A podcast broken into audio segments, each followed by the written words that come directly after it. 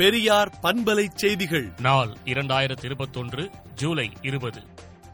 மருத்துவக் கல்வியில் அகில இந்திய ஒதுக்கீட்டில் பிற்படுத்தப்பட்டோருக்கு அறுபத்தொன்பது விழுக்காடு இடங்கள் அளிக்கப்பட வேண்டும் என்று சென்னை உயர்நீதிமன்றம் உத்தரவிட்டும்.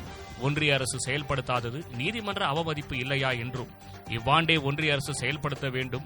இல்லையெனில் கூட்டு முயற்சியை மேற்கொள்ள திராவிடர் கழகம் தயங்காது என்றும் திராவிடர் கழக தலைவர் ஆசிரியர் கி. வீரமணி அறிக்கை விடுத்துள்ளார். சட்டப்பேரவை நூற்றாண்டு விழாவில் கலைஞர் படத்திறப்பில் பங்கேற்க குடியரசுத் தலைவருக்கு தமிழ்நாடு முதலமைச்சர் மு ஸ்டாலின் அழைப்பு விடுத்துள்ளார்.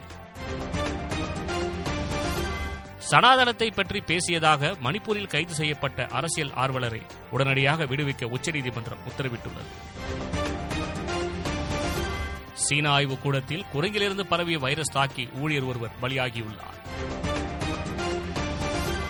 கேரளாவில் விழாக்களால் கொரோனா பாதிப்பு அதிகரித்து வருகிறது என இந்திய மருத்துவ சங்கம் எச்சரிக்கை விடுத்துள்ளது.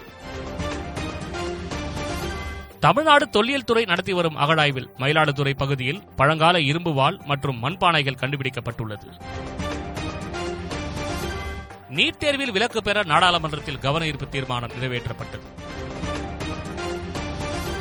மக்கள் பிரச்சனைகளை விவாதிக்க முன்வராத ஒன்றிய பாஜக அரசுக்கு எதிர்க்கட்சிகள் எதிர்ப்பு தெரிவித்ததால் நாடாளுமன்ற அவைகள் ஒத்திவைக்கப்பட்டது. விமான நிலையங்களுக்கு மீண்டும் அறிஞர் அண்ணா காமராசர் பெயரை சூட்ட மதிமுக பொதுச் செயலாளர் வைகோ வலியுறுத்தியுள்ளார். இந்தோனேஷியாவில் இரண்டு வாரத்தில் கொரோனாவுக்கு நூற்று பதினான்கு மருத்துவர்கள் பலியாகியுள்ளனர். விடுதலை நாளேட்டை விடுதலை டாட் இன் இணையதளத்தில் படியுங்கள்.